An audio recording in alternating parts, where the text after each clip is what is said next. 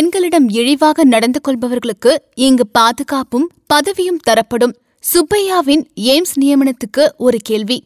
தோப்பூரில் அமையவுள்ள மதுரை எய்ம்ஸ் மருத்துவமனையின் உறுப்பினரான ஏபிவிபி அமைப்பை சேர்ந்த சுப்பையா சண்முகத்தை நியமித்திருப்பது அவர் செய்த இழிவு செயலுக்காக கொடுக்கப்படும் பரிசா. மதுரை நாடாளுமன்ற உறுப்பினர் சு. வெங்கடேசனின் கேள்வி இது. தமிழ்நாட்டு பெண்கள் பலரின் கொதிப்பான கேள்வியும் அதுவே. கடந்த ஜூலை மாதம் சென்னை நங்கநல்லூர் அபார்ட்மெண்டில் தனியாக வசித்து வந்த பக்கத்து வீட்டு பெண்ணுடன் ஏற்பட்ட கார் பார்க்கிங் பிரச்சனையில் அவர் வீட்டு வாசலில் சிறுநீர் கழித்தவர் சுப்பையா சண்முகம். அதற்கான சிசிடிவி காட்சிகள் ஆதாரமாக இணைக்கப்பட்டு அவர் மீது காவல்துறையில் புகார் கொடுக்கப்பட்டும் நடவடிக்கை எடுக்கப்படவில்லை. அவர் சிறுநீர் கழித்த வீடியோ சோஷியல் மீடியாவில் பரவி கண்டனங்கள் வலுத்த பிறகே இரண்டு வாரங்கள் கழித்து அவர் மீது எஃப்ஐஆர் பதிவு செய்யப்பட்டது. தாமதத்துக்கு காரணம் சுப்பையா சண்முகத்தின் சமூக அடையாளங்கள். டாக்டர் சுப்பையா சண்முகம் சென்னை கீழ்ப்பாக்கம் அரசு மருத்துவமனை கல்லூரியில் புற்றுநோயியல் சிகிச்சை மருத்துவர்.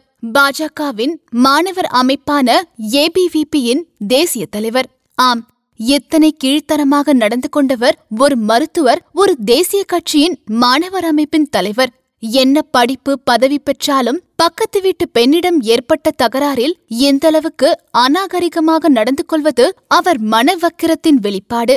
காலியாக இருந்த தன் பார்க்கிங் ஏரியாவை சுப்பையா சண்முகம் பயன்படுத்தியதை அடுத்து அவரிடம் வாடகையாக மாதம் ஆயிரத்தி ஐநூறு ரூபாய் கேட்டுள்ளார் சம்பந்தப்பட்ட பெண். அதில் ஆரம்பித்த பிரச்சனையில் அந்த பெண்ணின் வாசலில் குப்பையை கொட்டியுள்ளார் சுப்பையா சண்முகம். அதைத் தொடர்ந்து தன் வீட்டு வாசலில் அந்த பெண் சிசிடிவி கேமராவை பொருத்த சுப்பையா சண்முகம் அந்த பெண்ணின் வீட்டு வாசலில் சிறுநீர் கழித்த காட்சி சிசிடிவி கேமராவில் பதிவானது.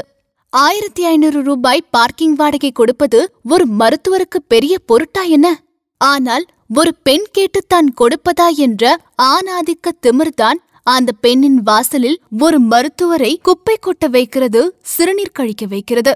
சுப்பையா சண்முகத்தின் மீது தமிழக சுகாதாரத்துறை நடவடிக்கை எடுக்க வேண்டும் பதவி நீக்கம் செய்ய வேண்டும் என்று எழும்பிய குரல்களால் அரசியல் அடுக்கு பாதுகாப்பும் தாண்டி அவரை நெருங்க இயலவில்லை. இதற்கிடையில் புகாரளித்த பெண்ணுக்கு சமூக அழுத்தங்கள் மற்றும் அபார்ட்மெண்ட் தரப்பிலிருந்து அழுத்தங்கள் வந்தன.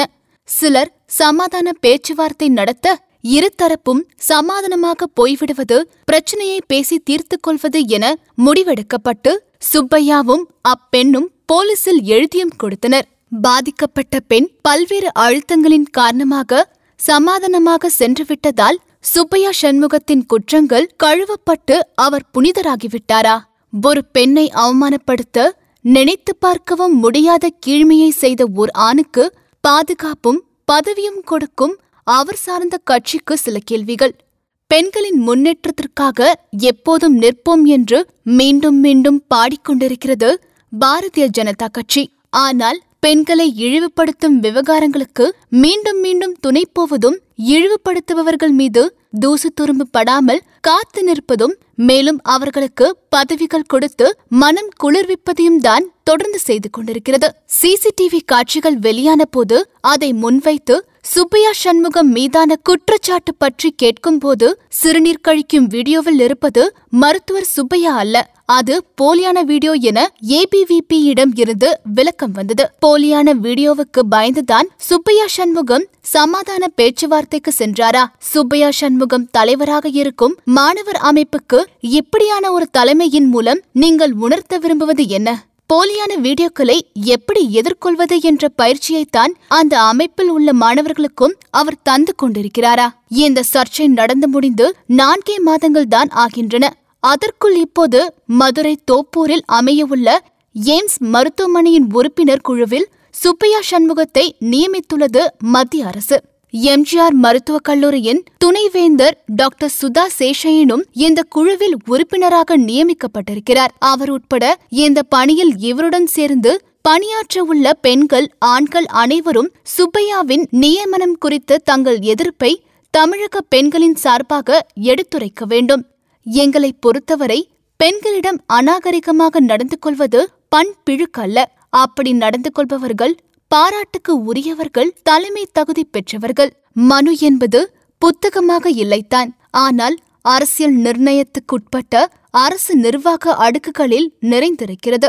பெண்களை இழிவுபடுத்துபவர்களை போற்றுவோம். எத்தனை கூச்சல் போட முடியுமோ போட்டுக் கொள்ளுங்கள். எதிர்குரலுக்கு மத்திய அரசின் அதிகார மௌனத்தின் மொழிபெயர்ப்பு இதுவாகத்தானே இருக்க முடியும்? ஒரு தனி நபருக்கு எத்தனை எதிர்ப்புகளுக்கு மத்தியிலும் ஆதரவு பலப்படுத்தப்படுகிறது என்றால் நாளை பெண்களை இழிவுபடுத்துவது ஒரு பொருட்டே அல்ல. அவ்வாறு செய்பவர்களுக்கும் இதே ஆதரவு தரப்படும் என்ற ஆணவம் பலப்படுத்தப்படுகிறதே என்றே அர்த்தம். அதை உடைக்க குரல்கள் இன்னும் ஓங்கி ஒன்றிணைய வேண்டும்.